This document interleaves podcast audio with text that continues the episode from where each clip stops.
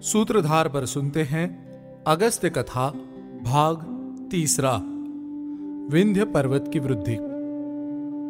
सूर्य देव उदय और अस्त के समय मेरु पर्वत की परिक्रमा करते थे। उन्हें ऐसा करते देखकर विंध्य पर्वत ने उनसे कहा सूर्य देव आप प्रतिदिन ही मेरु की परिक्रमा करते हैं। ठीक ऐसे ही मेरी परिक्रमा भी कीजिए। इस पर सूर्यदेव ने उत्तर दिया, विंध्य, ये कार्य मैं अपने इच्छा से नहीं, बल्कि मेरे लिए नियति द्वारा तय मार्ग के कारण करता हूँ। अपनी बात का मान ना होने के कारण विंध्य को क्रोध आ गया और वो सूर्यदेव और चंद्रदेव का मार्ग रोकने के मन से लगातार बढ़ने लगा।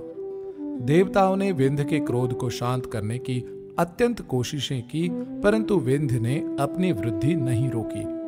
इस प्रकार सभी देवता अपनी व्यथा लेकर अगस्त्य मुनि के पास गए और उनसे कहा, हे परम तेजस्वी, विंध्य ने क्रोधित होकर सूर्य तथा चंद्रमा का मार्ग और नक्षत्रों की गति रोकने के उद्देश्य से अपनी वृद्धि करना शुरू कर दी है।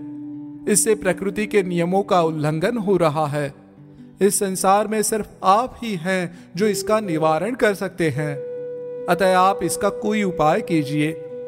ये सुनकर अगस्त्य मुनि लोपा मुद्रा के साथ विंध्य पर्वत के पास गए और बोले, विंध्य, मैं दक्षिण की ओर जा रहा हूँ और मैं चाहता हूँ कि तुम मेरा मार्ग प्रशस्त करो।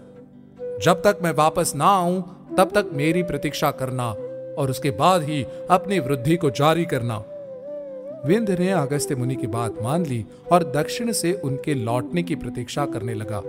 परंतु अगस्त्य मुनि के मन में जो योजना थी उसके अनुसार अगस्त्य मुनि कभी भी अपने दक्षिण प्रवास से नहीं लौटे और विंध्य की वृद्धि रुकी ही रह गई।